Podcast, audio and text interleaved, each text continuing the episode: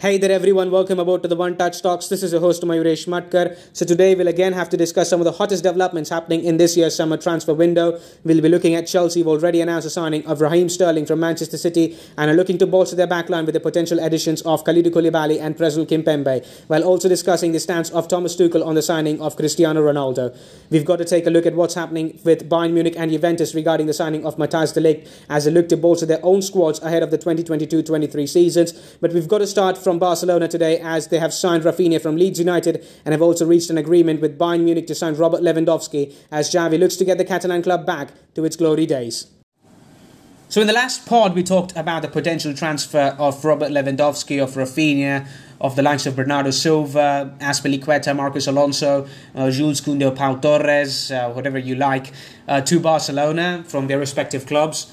And uh, it has taken a big uh, a big swing in the right direction as far as uh, the transfers go. They have uh, Barcelona have re-signed Ousmane Dembele in technical terms. He he is re-signed or call it he has renewed with Barcelona until 2024. It's a two-year contract.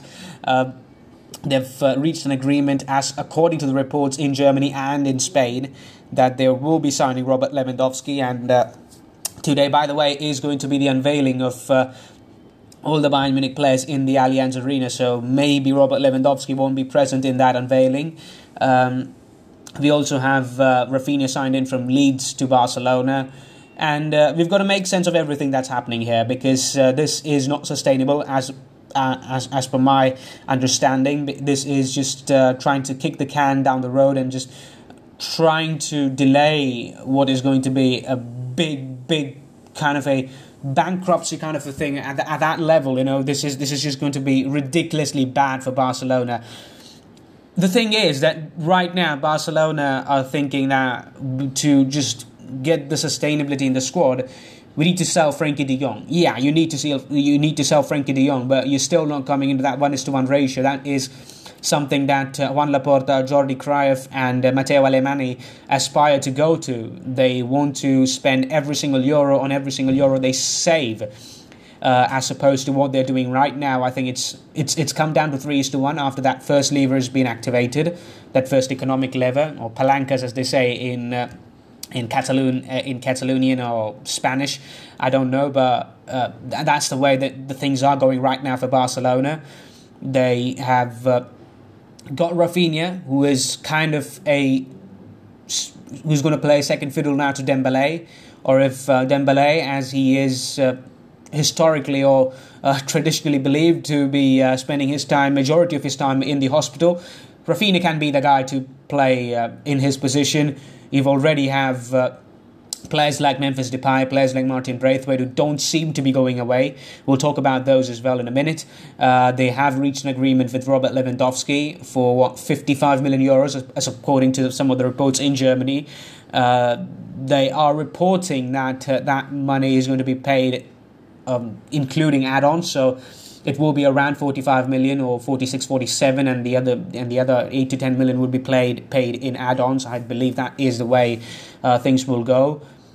Bayern Munich certainly were forced to accept that um, that that bid. So uh, it's good on them. It's good for Barcelona there. Uh, they've re-signed Ousmane Dembele you know someone who he's he's done a big mockery of himself. You know he was, he was getting a decent amount of money. Yeah a pay cut from his previous salary but this is just ridiculous amount of money that he's getting right now as opposed to what he demanded uh, from Barcelona. He's not getting that at Chelsea. He's, he wasn't getting that at uh, Paris Saint-Germain. I think he would have had a good bunch of uh, bucks coming to his account every single month if he would have signed at Paris Saint-Germain before Luis Campos came in. But now I think it's just uh, it's just too late for him. He's, it, it, was just too late after he came in. He was not never going to sign players like Paul Pogba or uh, or Ousmane Dembele.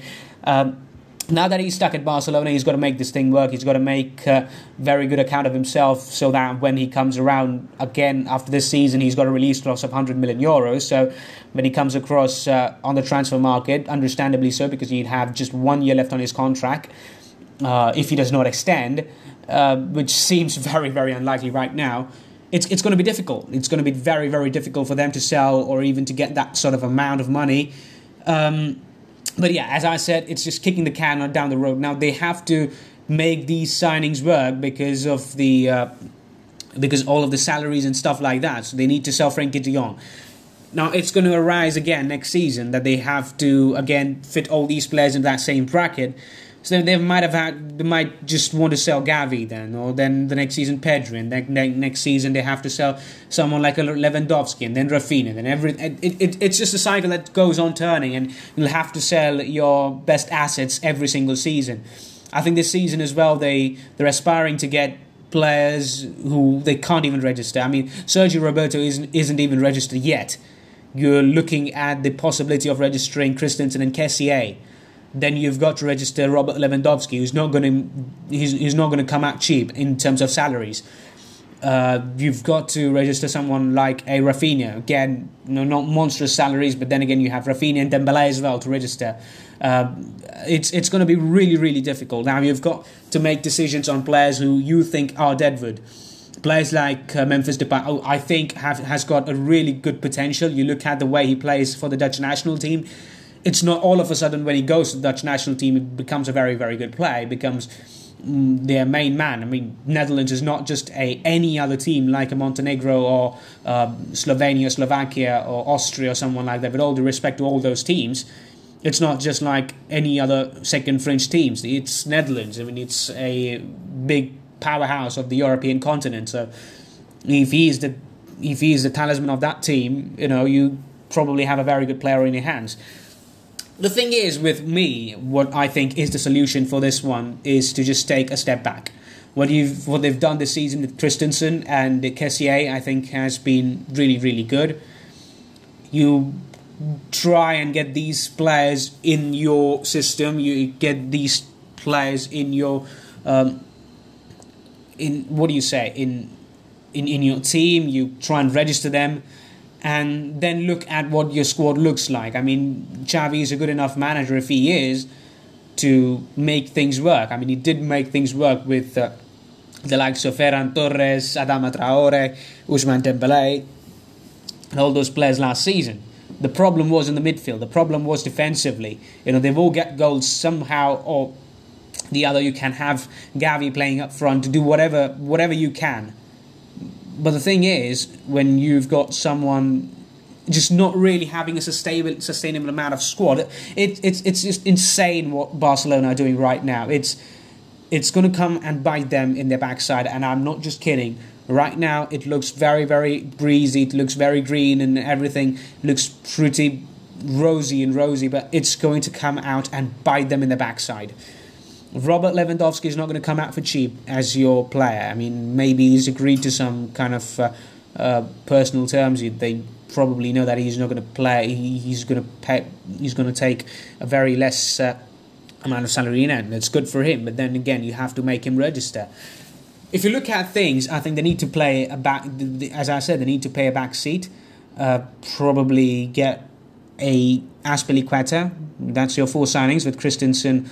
Um, Sergio Roberto again, Ousmane Dembele, you've got him re-signed in, Azpilicueta, and uh, you've got Kessié and Christensen. Maybe get another forward. I mean, that makes you at least comfortable. That makes you at least sustainable. Get someone who can be a very, very good fitness coach, like Real Madrid did with Pintus, uh, and uh, get someone like an Ansu Fati fit again, durable again for the entire season. Then you get something something very very tangible around yourself. Now the thing is that you've got crowded out, and if this all these players work out perf- uh, uh, and all these players get signed in perfectly, then it, it's the pressure on Xavi. Then you've got to make these signings work. You need to get at least a silverware this season. At le- and I'm not saying Copa del Rey. They have to go for La Liga. I'm not saying com- competitive. I have to say that they have to win La Liga. They at least have to go to the quarterfinals I mean, semi-finals has to be a target for Barcelona this season. I don't see, according to the squad strength, I think they are way off the four best teams around in Europe right now. I mean, yeah, Bayern Munich have lost Lewandowski, but the entire team is still the same if they signed de Ligt. Lucas Hernandez, Alphonso Davies, um, Matthijs de Ligt, and uh, Noussair Mazraoui is a very, very good front back four with players like uh, Upamecano and Benjamin Pavard still waiting uh, as your backups um, Kimi Goretzka is a world class midfield duo. You've got Mane, Muller, Musiala, Gnabry, uh, Coman and Sané in as your as, as your front players, so you can just make something work with a with, with centre forward like Eric Maxim Choupo-Moting and still be a better team than Barcelona. You've got Real Madrid, you've got Liverpool, Manchester City, Chelsea, uh, and to some extent even PSG. So you've got a lot of climbing to do. So I don't think they are really realistically going to go to the semi-finals. But semi-finals has to be a target. The pressure is on Xavi. He's obligated to go to the semi-finals of the Champions League. He is obligated to give Real Madrid a run for their money, to give Carlo Ancelotti the headache of his life in this league season. Otherwise, it's not going to work out for him. I think um, the he, he's not going to get any leniencies from uh, players like from people like Matteo, from uh, people like Juan Laporta. So it's going to be very very interesting to see how things work out for them. If you look at the team structure, it's uh, I, I, don't see how things can work out for them. You know, if they sign Azpilicueta, if they sell De Jong, I think they can. I mean, I, I think De Jong is very very important. Uh, we'll talk about De Jong as well in a minute, but I think as a lot of people think that how Barcelona should line up. It is without De Jong, it's with Azpilicueta in the team, playing Jordi Alba at left back, Azpilicueta right back, Araujo and uh, Christensen as the two centre backs. I still have my reservations of how Christensen can play in a back four. Uh, in a midfield pivot of two, it's uh, Busquets and Gavi.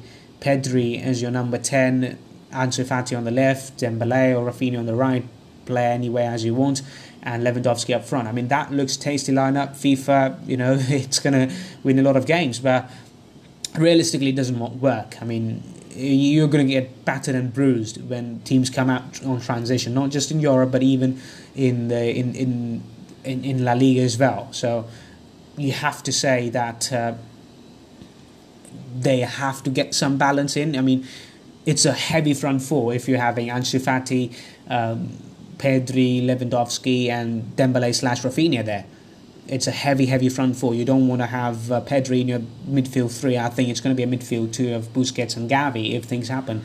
I mean, Busquets and Gavi are not Goretzka and Kimmich. They, they're not going to be sustainable on that period of time. They're not going to be uh, ready enough to deal with everything that comes at them. You know, it's going to be just dangerous if you are Gavi and uh, uh, Gavi and Busquets. I mean, Gavi likes to wander around and get into the attacking areas and that sort of things, but you know, it's I don't think that works around. I think the way it could work around is in a back three system where you've got Christensen. Um, Christensen on the left, Araujo through the middle, or I think Pau Torres is going to be a very, very good Barcelona player if he starts. I mean, stylistically, he fits the bill as as per my uh, as per my opinion. I think stylistically, Pau Torres fits what Barcelona need right now uh, more than Koundé. I think Koundé can be a very good replacement or an upgrade in the sense that I mean you're not going to replace the legacy of uh, Cesar Azpilicueta at Chelsea. I mean he's a legend at Chelsea, so you're not going to replace that. So probably you can say that to move away from uh, Azpilicueta, they cannot get a better player than Jules Koundé. I mean, he tries to play that similar position that Azpilicueta plays for um, for Chelsea at the uh, French national team with Didier Deschamps. So, in, he kind of is trying to get into that sort of mold. So maybe he can be a very good player for for, for Chelsea. Whilst Pau Torres, who's got a big valuation right now, can be a very very good signing for Barcelona. I mean, if you look at it, then you've got Azpilicueta right now, for argument's sake, Christensen and uh, Ronald Rauer, I beg your pardon there, um, two proper wing backs in Raphinha and uh, Jordi Alba. I would have liked to play Dembele there, but I have reservations over how good he is while he plays as a wing back. I don't. I have reservations on his discipline. Uh, I don't know how much he can track back, so I would play Raphinha as my wide player alongside Jordi Alba on the left. Um, play midfield three of um, or play midfield oh yeah play midfield three of Pedri, De Jong and Kessié get them a bit compact and uh, play Lewandowski up front as a lone striker as he does for Bayern Munich and have Gavi working out for him just behind him in a 3-5-1-1 kind of formation where you've got two good wing backs or wingers attacking from the wide areas you've got a decent defense right now. You've got a midfield who can be durable, who can get um, the ball ticking over, can play the Barcelona way as well. I don't see Busquets being that guy. I mean, that this is a way I can just put everything, every single player into perspective. In a 4 3 3, I have got, you know, again, in a 4 3 3, if you want to play that system, you play Jordi Alba, Christensen, Araujo, and Azpilicueta as your back four. You play De Jong, Kessié, and Pedri as your midfield three. And uh, play front three of Ousmane Dembele on the right, Raphinha, uh, Ousmane Dembele on the right, uh, Lewandowski through the middle, and play Ferran Torres on the left hand side. I mean, that's the way I think things could work for Barcelona. I mean, as opposed to this, I don't see any way how things can go in a 4 3 3 system. The best way I can see this, everything working, is in a 3 5 1 1 with Gavi working out for Lewandowski. Because thing, thing, the thing is, with Lewandowski coming in your side, you have to alter your game plan to Lewandowski. Lewandowski, at this age of his career, at this stage of his career, at this age, he's not going to really run around for you. He's not going to be pressing the way you want. It's it's a progressive pressing system that Xavi uses. Every single line presses in a manner. That's not how Lewandowski plays. Lewandowski is a stationary guy in the box, just like Ronaldo is, and he demands the ball. I mean. People don't understand. I mean, people really don't watch Bundesliga a lot to understand how selfish even Robert Lewandowski is. Or, or, selfish is not the word, but how demanding Robert Lewandowski is, just like Cristiano Ronaldo is, then he does not get the ball, he gets frustrated. I mean, the best game I can actually tell you to watch is the Eintracht Frankfurt game against Bayern Munich, where Kevin Trapp won the game for Eintracht Frankfurt single handedly, and that was at the Allianz Arena this season, which just went by. Um, Eintracht Frankfurt won the game by two goals to one. I think it was goals from Hinteregger and Hinteregger scored off a corner, I guess, and a goal from Filip Kostic. Uh, and then Kevin Trapp made some, what, 30 saves in that game or something ridiculous like that and won the game single handedly. I mean, that was a game where Robert Lewandowski really looked, uh, you know, you know, berserked. I mean, I don't see, I don't find a word for him. He looked frustrated. He was not getting the ball, but he wanted it. So uh, you'll have to say, you know, things are pretty things are pretty complicated when you get someone like Lewandowski because he's not going to adapt to your system. You have to adapt to Robert Lewandowski right now, and I think people who can work for Lewandowski are Gavi. I think Gavi can be the Thomas Muller here at Barcelona, and the other player is Ferran Torres. I think if you play Ansu Fati, he's just going to ask for more trouble. Then you've got to give uh, oxygen cylinders to players like Pedri and uh, Busquets. I mean, Busquets really needs one if that if that's the case. Uh, but again, you know, if uh, that's the formation, I, I, I strongly believe that a three-five-one-one with that with that back three, two wing backs, uh, and uh, Gavi playing alongside Lewandowski to be that shadow and second striker, just working around pressing the game for Lewandowski, that would work, in my opinion. Um, but then again, you have to sacrifice players like Ferran Torres, Dembele, and uh, uh, the other guys like uh, what, uh, Ferran Torres, Dembele, Ansu Fati as well. Yeah, so that's the way I look at it. Now, moving on to Frenkie de Jong, uh, well, Barcelona have uh, they've squeezed 75 million out of Manchester United. I don't see why are they going to get it. I mean, what kind of a business model is this? I mean, just just just make me understand this. What kind of a shitty business model is this? You are paying 85 million euros, you're paying 75 up front. 75 up front for player who is not ready to come to Barcelona, uh, uh, who is not ready to go to uh, Manchester United, who is being underwhelming for a long time at uh, uh, at uh, at Barcelona, and you're paying 85 million for him. I mean, come on, you, you can do better than that. And there is no club going for Frenkie de Jong right now. There is no Chelsea. I mean, that was just rumours around there just to ignite the interest from Manchester United. I mean, Chelsea are not going to pay that ridiculous amount of money for Frenkie de Jong. I, I, I, believe so. I mean, if you're United, come on, he's not he's not the last defender on this planet. You can look at some other players. I mean, they're getting Tyrell Malacia. What's the reason for? Why is Marc Cucurella going to Manchester City? Don't you have enough power to get him to your side? Don't you have enough power to give Kalvin Phillips a project? when he's going for 42 million at Manchester City? Can you negotiate there? I mean, you can sell Kalvin Phillips a simple deal here. You know what? If you're going to Manchester City, you're not going to play every single game. It's Rodri who's going to be playing in that number six role. You're not going to play again uh, ahead of Kevin De Bruyne and Bernardo Silva, anyways. So why don't you come here? Why don't you come and play with us? You are the starter. That's all your. That's your place there. So why don't Manchester United work like this? Why don't Manchester United go out for Renato Sanches, who's still not finalised a deal with either Milan or Paris Saint Germain? Why don't uh, uh, Manchester United go after players like Konrad Laimer from RB Leipzig, who's not guaranteed a place in uh, in in the Bayern Munich starting lineup? You can have him a place at Manchester United. I mean, with uh, Martinez. I mean, again with Lisandro Martinez as well if you look at it, if you are Ajax and you're making a list of players who who from from top to bottom who are good and your price alongside them, you certainly have got Ryan Gravenberch uh, ahead of uh, Ryan Gravenberch ahead of uh, someone like Alessandro Martinez. Now we look at Ryan Gravenberch and he's going to a team where he's not going to start. He's, he's certainly not going to start. And look at Lisandro Martinez. Lisandro Martinez as uh, it w- was not the uh, what do you say? He he wasn't the first choice player for Ajax when it came to uh, when when it came to starting games. I mean, it was most probably it was. Uh, players like uh, Jurrien Timber and Daley Blind starting at centre back, and then you've got players uh, play, players like Nicolas Tagliafico starting as uh, as your, as your left back in that in that back three. So he's not a perfect starter for Ajax as well. And there is Ryan Gravenberch.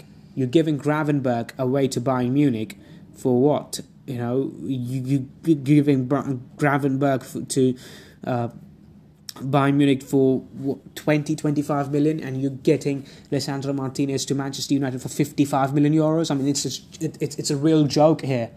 What they're doing with uh, Manchester United, they're toying. You get Christian Eriksen. Christian Eriksen is a player who's on a free. You've got to convince. You've got you, you've taken three weeks to convince a player who's on a free transfer to come to Manchester United and offer him a project. And then when he comes in, when you've got things sorted out, you get you make you get ten days to announce him as your signing, and it's it's it's a free transfer for goodness sake.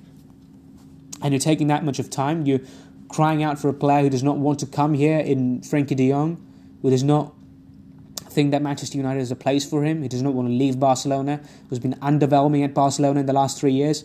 And you're going to play him in his, in his preferable position. Well, he's not played in his preferable position for the last three years. So you don't know how is he going to play in his natural position as well. I mean, what is the tangibility that he's going to work for Manchester United? You're paying 85 million euros. You're overpaying for Frenkie de Jong after Richard Arnold, in when he was taped, said that they were they, they pulled out of that Darwin Nunez deal because they thought that they were overpaying for a player. I mean, you've play, you're overpaying for a flop. You're overpaying for someone who does not want to come to a club, someone who's not getting interest from any other club.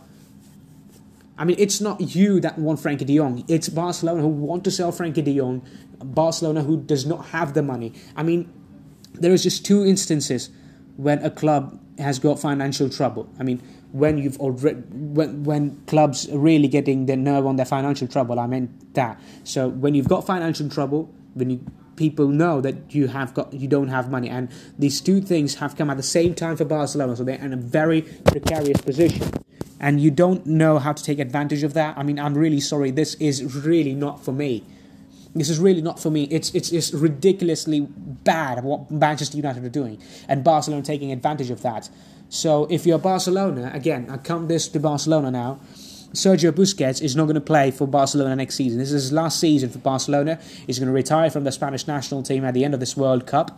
So that's it for uh, Sergio Busquets. So next season, you've again got to invest in someone who can play that number six role, preferably, and according to rumours I'm hearing, it's going to be Ruben Neves. And now you're going to get for Ruben Neves, so you're not going to go for Nico. I mean, you, you don't want to sell Nico, you don't want to sell Gavi, you don't want to sell Pedri. So you're going to go for Ruben Neves. Already you are you, you're selling your present asset in Frenkie de Jong. I mean, how does anything make sense with this club? I mean, just just give just give me a reason to believe what what what, what they what, what they're trying to do. I mean, it's just ridiculous. I mean, I can't stress more on this fact, but the only thing that I can actually say that Barcelona trying to, to dragging this thing on and on and on, and someday it's going to reach a saturation point that it's not going to come back for them. I think Barcelona playing a very, very dangerous game at the moment. I think with Xavi, it's it's give or take now. Xavi has to do something better. I mean, Champions League this season would be a long shot for them. But if they get anywhere close to La Liga title this season, I mean, that would be a big, big blessing in disguise. They have to win La Liga this season. There's no ifs and buts here. They have to win La Liga. I mean, if they get competitive, I don't think they will, Xavi will get the sack. If they get competitive, they don't win the La Liga. I think they don't win the, get the sack. But if uh, things turn out to be as they were last season, as they were the season before, I mean, the last three seasons have been disastrous domestically for for for for Barcelona. So if they turn out to be just like last season, I mean, it's it's it's going to be ridiculously tough for them to keep hold of Xavi, and they need would have then need to sell. Then they would have then need to sack Xavi and get someone else in, and it's just going to be it's just going to be bad. I mean, we all saw what happened when stars aligned together at Paris Saint Germain. It's the same which is happening at Barcelona. I don't know how they can just keep things on ticking like this. Are they going to go for Koundé? I don't know. Are they going to go for Bernardo Silva? I don't know. I think one defender is a need right now. The defensive pool looks like this: Piqué, Gavi, Christensen, and Araujo. Araujo, who's not really. Uh, I mean, Eric Garcia, someone who I don't consider a fit for Barcelona. Piqué, who's past his best. Uh, Gavi, uh, I'm sorry, uh, Christensen, who still hasn't played in a back four or hasn't played well in a back four for the uh, for whatever past that I can remember of him. And Ronald Araujo is still running his trade. I mean, he's not a finished product yet, but he's got mistakes in him, and he's been more used as a right back, a makeshift right back. Said, say that. I don't know how things are going to go there. So it's it's it's ridiculous how things are panning out at Barcelona. I would like to see what their next steps are. I would like to see how they make things up because they still have to register Sergio Roberto first. I mean, freaking Sergio Roberto can't be registered, and they're looking at to register Lewandowski, Barcelona, uh, Lewandowski, Dembele, Raphinha, Christensen, and Kessié. So the five big players to be registered. Frenkie De Jong, I think the best that Barcelona can do is to keep hold of Frenkie De Jong. Don't let Frenkie De Jong go. I mean, players who can go this season are players like uh, Umtiti, like Memphis Depay, like. Uh, Neto, or even they, I think they could have taken a gamble on Ter Stegen as well has not been good enough in the last two or three seasons. Um, see what what you can get of him. So I don't think it's going to be pretty impossible now to. It's going to be pretty impossible to get out of this financial turmoil right now. But what Laporta, what Alemany and Jordi Cruyff are doing, it's just a big game of poker, and I believe it's going to come to bite them in the foreseeable future. So all the Chelsea players and their manager Thomas Tuchel are currently in Southwest USA in Los Angeles, California, doing their preseason in the USA. Uh, they've uh, announced the signing of uh, Raheem Sterling. Is already flown to the United States to join the senior team. Uh, they have got Kalidou Koulibaly now in London. They have uh, made the pursuit to Napoli. They have convinced them to sign uh, the most sought of the centre back. It's a very, very good signing, by the way. Kalidou Koulibaly.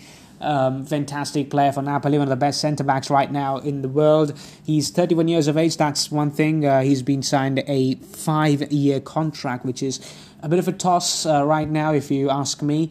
Uh, but he's been one of the consistent centre backs right now in Europe, uh, alongside Virgil van Dijk and uh, someone like a Thiago Silva as well. You can count him in that bracket as well. But he's been one of those uh, consistent players each and every season. He's been very, very good for. Uh, for Napoli, for uh, Luciano Spalletti again last season, he was tremendous along with uh, Rrahmani alongside him. Even before that, with uh, Costas Manolas, he played pretty well in that back four of uh, Napoli. He had Di Lorenzo alongside him, sometimes Mario Rui and all these other players. You know, brilliant, brilliant signing for Chelsea. Uh, as far as I'm concerned, they're looking at uh, Presnel Kimpembe from uh, Paris Saint Germain. They have valued him at 40 million euros, and PSG are set to accept that.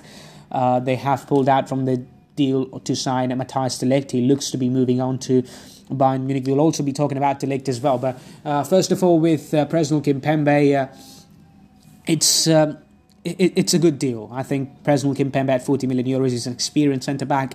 He's won multiple Liga titles with the Paris Saint Germain. He needs, uh, requires a new challenge. Uh, he's worked with Thomas Tuchel before. He's worked with uh, Thiago Silva alongside him before. So uh, that's that's known territory for him right there. He speaks the language pretty well. Uh, I think he speaks English very well, according to what I've been hearing. So that's a good signing. For Koulibaly, I think it's a proper upgrade on Antonio Rudiger. I think Antonio Rudiger is not quite as good as Koulibaly is. I think Koulibaly is just on the other level right now. I think he's he, he's just brilliant, and I think the top three teams right now in uh, in England, Chelsea, Chelsea, Liverpool, and Manchester City have got three brilliant centre backs.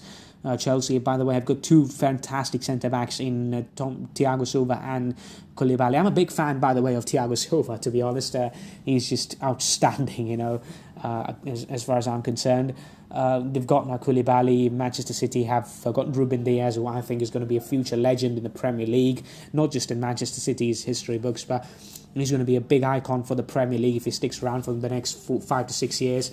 Uh, Virgil van Dijk's already been an icon for Liverpool and for the Premier League. He's set the standard so high that uh, uh, that's just impossible for others to catch up with him. Uh, we're seeing Ruben Dias just catching up with him, so it's a good sign that that's uh, the thing with uh, with Manchester City. Uh, but yeah, talking about Chelsea, Kimpembe coming in.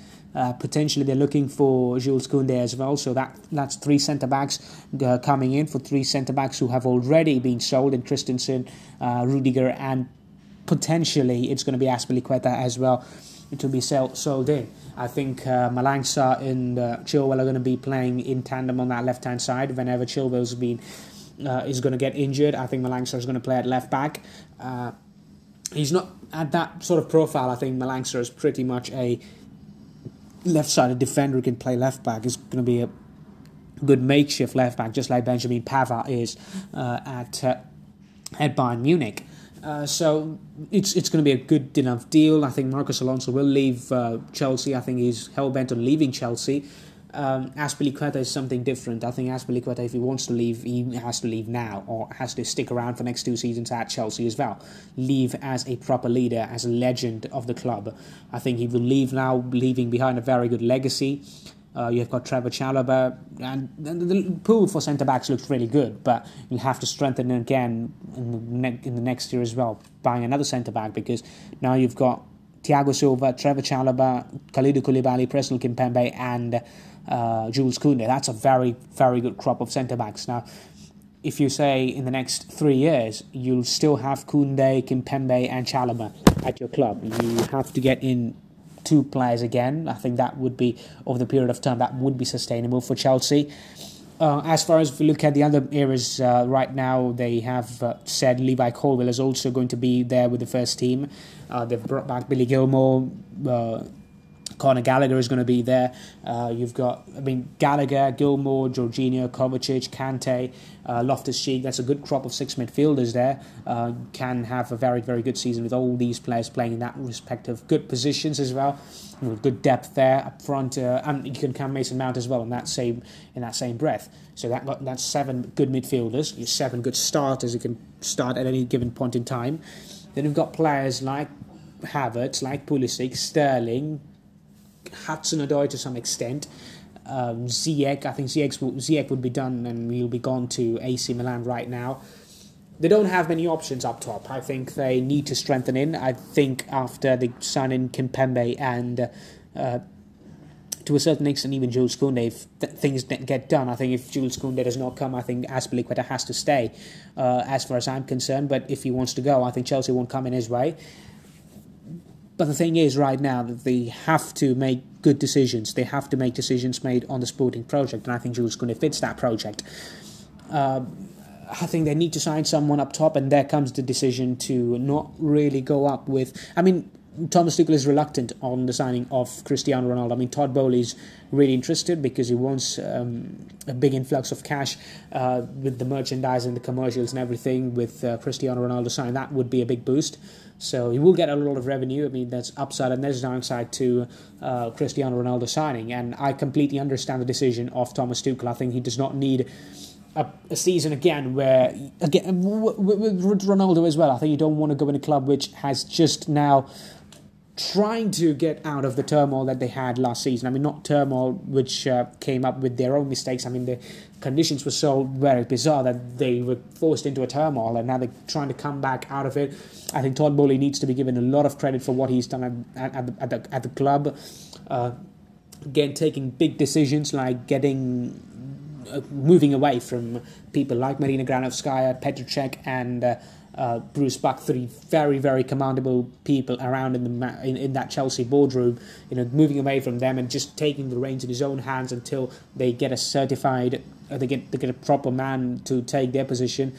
He's uh, given the entire control to Thomas Tuchel, and he said that he does not want Ronaldo. I don't have any problem with it. I mean, I am a Ronaldo fan, but I'm not going to stay. I'm not going to say that that's that's a bad decision. I mean, you need someone there he thinks that it's going to be Havertz and Sterling up front. I mean, that could be a possibility there with Mount alongside them. They've still got Werner, they've got still got Pulisic, they've still got Hudson Odoi. It's a good crop of players, but they need someone who can be the guy who can bang in goals up front. I mean, that, they need someone who can be, you know, there all the time, present in the box. And number nine, a certified number nine, maybe Armando Broja. I mean, I like Broja from Southampton, but I mean, I mean, all the indications are that he's going to move on from Chelsea. I mean, on a loan move possibly. Um, but I like Armando and I think if he stays around, I think there's no need for another player coming in. I think uh, Thomas Tuchel, if he works on him pretty well, he can develop into a very, very good player. I think saying uh, apart from all these things, I think they need someone who can provide. I think again, I think Pulisic's going to move on. I think uh, it's more likely that Hakim Ziyech is going to move on. I still bet on Callum Hudson staying. I still can see uh, people like Werner staying. Werner, Havertz, Hudson Odoi, and Sterling. I think these four are going to play next season. I think you've added Broja in there. You've got five players. Maybe then you can sign someone else as well. I think they need someone who can be that main guy in there. Maybe Victor Osimhen, but he'll just cost a ridiculous amount of money. So I don't think that would be the wise decision there. Maybe get in someone a, low risk, high reward kind of a game, play and get in Sasa Kalajdzic from uh, Stuttgart and see what happens there. Mean, that's something that can really encourage yourself. With Ronaldo, the thing is that you need to just play the pieces around with Ronaldo scoring goals. I mean, that's not how Thomas Tuchel wants to work around it, and I put and I completely understand what he's trying to think here. He's someone else, but it's not Ronaldo now. But Ronaldo can guarantee you goals. I mean, you look at what Roy Keane said last uh, last season when, they, that game happened between United and Chelsea at, at, Old Trafford. You know, if he would have been in Chelsea, he would have scored 50 goals, and I don't, I don't think that's uh, any way uh, getting in, anyway an understatement. It's, it's it's it's it's the truth. I mean, Chelsea create so much chances that being squandered up by players like Pulisic, players like Werner, even some like Havertz as well. Havertz has had a good season, but he has good end to the season. The start of the season, he was just average. He wasn't playing partic- particularly well. I mean, he got that goal in the Champions League final, yeah, but it's it's it's not it's not that iconic. I mean, it's it's iconic, but it's not that tangible enough to say that you know he's the guy to move forward with. I mean, have it still I have still got to see a lot from him. He's still got to prove me a lot, but for now, I don't think it's the right decision uh, to stick with Havertz as your number nine. I think Lukaku was a big car crash, and they have to really respect Thomas Tuchel for that. I mean, they don't want a Lukaku situation again. I think that's the reason why they just called off from that interest from Raphinha as well. So it's good on Thomas Tuchel. It's good on everything around there. So uh, that's good on Chelsea. That's good on the way they're thinking about it. So. Uh, um, that, that's it for Chelsea. I think it's uh, it's it's all well and done right now. They need to understand how the possibilities rank up with them. Um, probably another striker in, and they would get themselves in a very very good position. So interesting developments happening in the transfer of uh, Matthijs de Ligt from Juventus to Bayern Munich, where uh, Hasan Salihamidzic uh, earlier this week was in Torino to discuss personal terms with Matthijs de Ligt, and he's agreed to personal terms with Bayern Munich. So all set and done with uh, those two parties involved. But the thing is now with Juventus, they're trying to uh, get a substantial amount of money. They spent around 70 million to get Matthijs de from Ajax to uh, Torino, and now when uh, Matthijs de is set to alter his options again after th- after three years winning uh, the Italian Cup, winning the Serie A for one season. Um, he's a Italian Super Cup winner. He's done decent amount of things in Italy. He's not really grown up to be the player that we thought he might be. Still on the learning curve, in my opinion.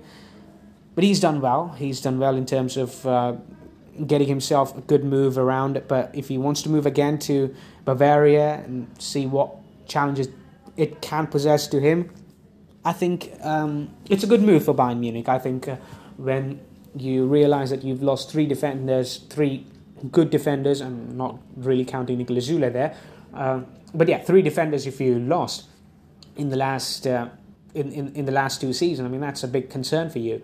I mean, right now the defense, defenders and people who can play really in that centre back role are Lucas Hernandez, Dayot Upamecano, and Benjamin Pavard. Benjamin Pavard is someone whom they don't rate anymore right now. Neither does the French national team. I feel sorry for him there.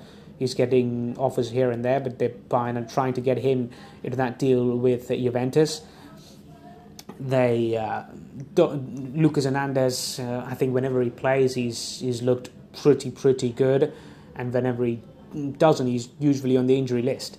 Dayot Upamecano has just been underwhelming. I think he had a very, very good future when he, I saw him at Leipzig, uh, but now when he's at Bayern, it's just a car crash. And they have lost three defenders in two years, two of them on a free, and one, I mean, three of them, all three on a free transfer. I mean, Niklas Süle, David Alaba, and Jerome Boateng.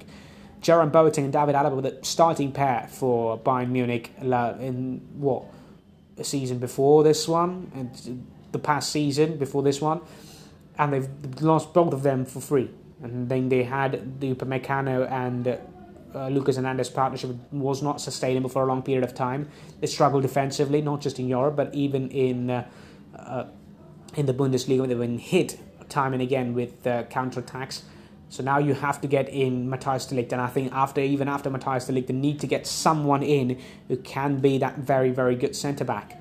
I think right now they have got four. Maybe Pavard is a backup at right back, and you need to get another one. There is no way that you're just relying on Upamecano, Lucas Hernandez, and uh, and, and, and a certain Matthijs de Ligt. I mean, you're one yellow card and an injury away from just ruining your entire season in Europe. That's the way you're looking at it. I think uh, uh, even with Matthijs de Ligt, he's been prone to handballs every now and then. He's getting those decisions like handballs and penalty, gives away penalties recklessly. He's a good defender. He's, he's trying to make good decisions. He's a very good leader as well. I don't think that would be the case at Bayern Munich. I think uh, the captain's armband is going to change and it's going to go to Joshua Kimmich uh, after Manuel Neuer lives, uh, leaves FC Bayern at the end of the season. So uh, I think that's the way it, it, it, looks like. It looks like for me. You know, it's uh, it's it's going to be a really good transition with him. But the thing is, the hindrance right now for Bayern Munich is that Juventus are asking for a lot of money, and I think understandably so. If you're paying 67, I think 67 was the amount, and the add-ons reached up to 5 million euros, taking it to 72, if I'm right. Um, that was a deal that Juventus struck up with uh, with with Ajax. I mean, I remember Matthijs de Ligt was linked to Bayern for, to Bayern Munich, to Barcelona, to Manchester United as well and to Juventus. I think Juventus was much more driven up by Mino Raiola at that point in time. But uh, uh, yeah, he went to he went to Juventus on that sort of money. There was a lot of investment in Matthijs de Ligt. Uh, right now, Juventus they themselves have lost Giorgio Chiellini. They don't have Merih Demiral. They've given they given him to uh, Atalanta. They will be losing uh, Matthijs de So who's left? You'll have to play Danilo and Bonucci at centre back. I mean, Bonucci, if you've seen Juventus in the last two seasons, I mean, Bonucci is very much prone to mistakes right now. The age is catching up with him as well. He needs proper game time and he needs to have scattered game time. You can't play him 38 Serie A games. You know, it's just not a. You just can't play that. I think they need to get in some defenders. I think they as well. They if they I think in their best interest is to allow is, to say to Matthijs League, I mean, you, you want to leave, you leave next season. We don't can, we cannot lose you and just get into a limbo where you don't have anyone. I mean, the need to sign defenders right now. I mean, even when you're playing in a uh, back four, you need to have four proper defenders and a fifth one. I think the fifth one is Danilo, who can play at centre back. Who your four defenders right now? It's Matteo De Sciglio, Daniele Rugani, Leonardo Bonucci, and Matthijs de Ligt at this present time. I believe one between De Sciglio and Rugani is going to leave. It's probably going to be Daniele Rugani. And uh, you leaving out Matthijs de Ligt.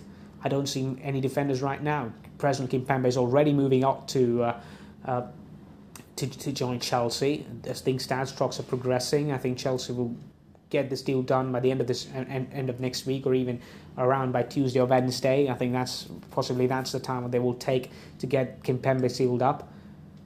I have seen rumours linking a potential deal to Gabriel Magalhaes from Arsenal to Juventus. I mean that makes sense. He's been good at uh, at Arsenal, so that makes sense. If William Saliba is going to take his place, I mean yeah, potentially that makes sense as far as I'm concerned. Apart from him, I think they could go in for Mel- Nikola Milenkovic from Fiorentina. I'm some, so I, he's someone I rate really highly. Uh, they can go for Gonzalo Inacio from uh, Sporting Lisbon, who's outstanding in terms of ball progression and things like that defensively. He's brilliant in what I have seen of him at Sporting under Ruben Amorim. Not pretty sure that uh, Max Allegri is going to play that sort of style. Uh, but that these are some options that I can put again, put put towards here. I mean, Sven Botman's already been backed up by uh, Newcastle United. I mean, that could have been an option. Jurrien Timber can be an option, but he's not a replacement for uh, Matthias League. I mean, that is not the same ilk of players. I mean, Jurrien Timber is much more like a ball progressor. I mean, Inacio, as I said, is a ball progressor, but he's very, very well built physically. So, uh, can give you both aspects of the game. I think Inacio makes a lot of sense right now, if I'm concerned. But I don't know. That's going to be driven up. I mean, I believe it's Jorge Mendes who is the agent of Gonzalo Inacio at Sporting, but I, I don't know if he's going to give it to Juventus at this point in time in the season. I mean, Inacio is going to move away. He's looking to be moving to a Premier League club. Probably he's going to land up teams like uh, Newcastle, teams like Aston Villa. I mean, Aston Villa, I don't think it's going to be uh, for him teams like Newcastle, teams uh, just like Joao Palhinha did for Fulham. Uh, so yeah, maybe he's going to be that guy. Um, I think they need someone even in attack. I think uh, to replace Dejan Kulusevski. I mean, they have brought in Angel Maria, but it's it's it's not enough. I think they need players around.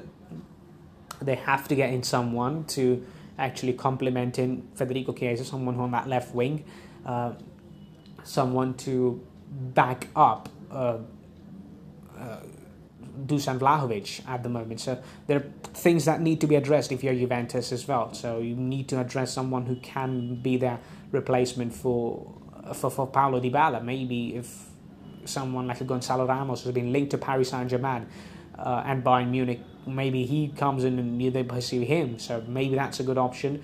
Uh, someone who I have seen a lot is uh, Nicolás de la Cruz, who's a uh, Uruguayan international playing for River Plate. I think that could be a very, very good installation in that Juventus side. As for Bayern Munich, there is a hole left in in that number nine position if uh, Robert Lewandowski is set to leave. I mean, he is. I mean, 99% he's going to be leaving. I'm not really sure that he's going to play for Barcelona because of their uh, financial difficulties. But yeah, he's going to leave, so that leaves uh, them an option. So who's, who they're going to sign? I mean, there were rumours at the start of this transfer window about Sasa Kalajdzic moving on from uh, uh, Stuttgart to Bayern. I mean, that would have been ridiculous. I mean, Bayern just snatching away players for fun from the Bundesliga. I mean, it's ridiculous amount of pull that they have in the German league. Um, maybe Gianluca Scamacca makes a lot of sense in the number nine position, or even if there is some hope left, I mean, Lothar Matthäus last week said that if Robert Lewandowski is set to leave and you don't have any option, you still won 30 goals this season. Your best bet is on Cristiano Ronaldo. I mean, it's the team is set. I mean, if, even for Ronaldo, I mean, it makes such a good sense because Lewandowski and Ronaldo are not different players. I mean, yeah, age-wise they're different. If you look at the stats, statistically, if you compare Lewandowski and Ronaldo, it's much more the same. I think Ronaldo presses a much more. I mean, a bit more than Lewandowski does. Lewandowski is just in a constant presence in the box. Ronaldo had to do a lot of work because the team around him was just was just bad. I mean, that was the reason why he did press more. But even at Bayern Munich, at this stage of Ronaldo's career, what does Ronaldo need? What is Ronaldo? Ronaldo is a final piece of a puzzle, and that's what Bayern Munich gives him. Bayern Munich is a complete team if they sign Matthijs de Ligt and they get in someone who can fill the kind of a void left in by uh, uh, Niklas Süle as someone who can be a makeshift centre back some of the other times, can play a bit well in that uh, Julian Nagelsmann style if they try to opt for a back three, you know, something like that. So if they want to play in that sort of way, maybe, just maybe, they can get someone like a Ronaldo. Up front, I mean, Thomas Muller will do a lot of work again for him, as he does for as he did for Lewandowski in the past. So that would be that, that, that makes sense in in my opinion. Get him for a two year contract see what does what he does next season, and if you get him a certain amount of targets, say 25 goals to season, and you're obliged to save for next season as well. So that's that makes a lot of sense for Ronaldo as well, and then he can go to Sporting. I think uh, that's uh, the way I think he maps it out 20, 2024, and then again you move again to Sporting. 20 years later, you've conquered the entire world. So uh, yeah, that's that's that's how I see it. I mean, Paris Saint Germain does not make sense anywhere in the Premier League apart from Chelsea does not make sense. I mean, this does not make sense from the club's point of view as well. Uh, it does not make sense to go back to Italy. Spain is just one destination. I think it would be just a burglary if he goes around to Barcelona or Atletico Madrid. Um, Sporting, I just don't think it's the time right now with the World Cup looming in. I think if he goes to Bundesliga, if he goes to Bayern Munich, he has a shot again to play in the Euros as well. It's going to be 2024 after the season ends, again 12 months, you know, he ends his contract with Bayern and then he plays the Euros again itself in Germany. So maybe it makes a lot of sense for him to move on to, uh, to, to, the Bundesliga play in Germany and see what the things are right there. So maybe that's the way things work out for him. Uh, Bayern Munich are also been uh, linked to a potential departure of uh, Leroy Sané. Leroy Sané to move away from uh, Bayern Munich and join Real Madrid as his agent is been talking to Florentino Perez. Carlo Ancelotti said in his press conference uh, two days ago that their transfer window is completely shut down, but I think there is a room for a right-sided player, for, for a right winger, and I think Leroy Sané can be that player. He can play in between the lines as well as number 10, as we saw him play last season for Bayern Munich. So that could be a very, very good fit for him as well. You know, that's the way I see this thing playing out.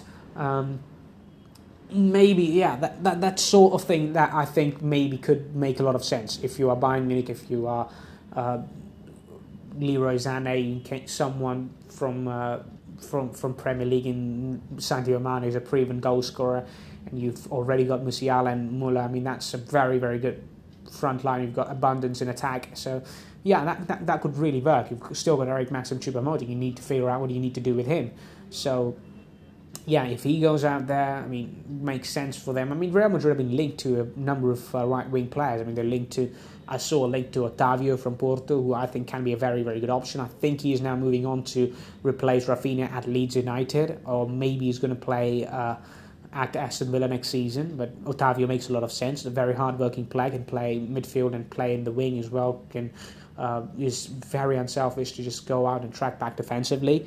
Um, they've been linked to Paulo Dybala as well, who's probably getting offer, offering himself to a lot of clubs right now. I feel sorry for Paulo Dybala every single as every single day passes around. Um, and now they've been linked to Leroy Sané. I think Sergio Gnabry is set to sign a new deal at uh, at, at Bayern Munich. So that rules out him, Kingsley Coman, and Sadio Mane. They're three players for two positions on the wings. Um, you've got Musiala and Muller through the middle. That's two players for one position there, and then you've got Max, Eric Maxim Choupo-Moting and Ronaldo for for that one position up top. So that's the way I think looks like. It's a pretty decent amount of thing that Bayern Munich are doing right now. I mean, that somewhat makes sense. If Leroy Sané moves, well and good. If does not, maybe, yeah, you still work out with him. And Leroy Sané has had a history of unprofessional behaviour when he was at City and now even at Bayern Munich under especially under Hansi Flick as well. And that's the reason why he was not being called up for the 2018 World Cup as well uh, by Germany. So, you know, things are not pretty good enough right now for Leroy Sané. He needs to sort out his future and see what things can uh, develop for him. I mean, uh, he's just 26 right now. He's got a he's still got to enter his lethal best. I think he's an outstanding player. I, I, I love Leroy Sané. When he's on the move, he's he's really killing people. I mean, he's just outstanding when he's on it. I mean, I can't say much on him, but he's, he's just outstanding. I would love him to come at Real Madrid. Just absolutely love to see him at Real Madrid. Benzema, Vinicius, Leroy Sané, what a front three that would be. Uh, so that's it from me today. Be sure to check into my other podcast. Be sure to check into my Twitter and my Instagram account. It's weeklypod.ott on Instagram and weeklypod underscore OTT on Twitter. Uh, do uh, check your do uh, recommend this podcast to your friends and uh, suggest uh, what else they can do for me. You can you're free to obviously ping me on Twitter on or Instagram. Um, I'll answer I'll answer your queries and everything apart from it. So uh, that's it from today. This was a host Mayuresh Matkar. Thank you very very much. Cheerio.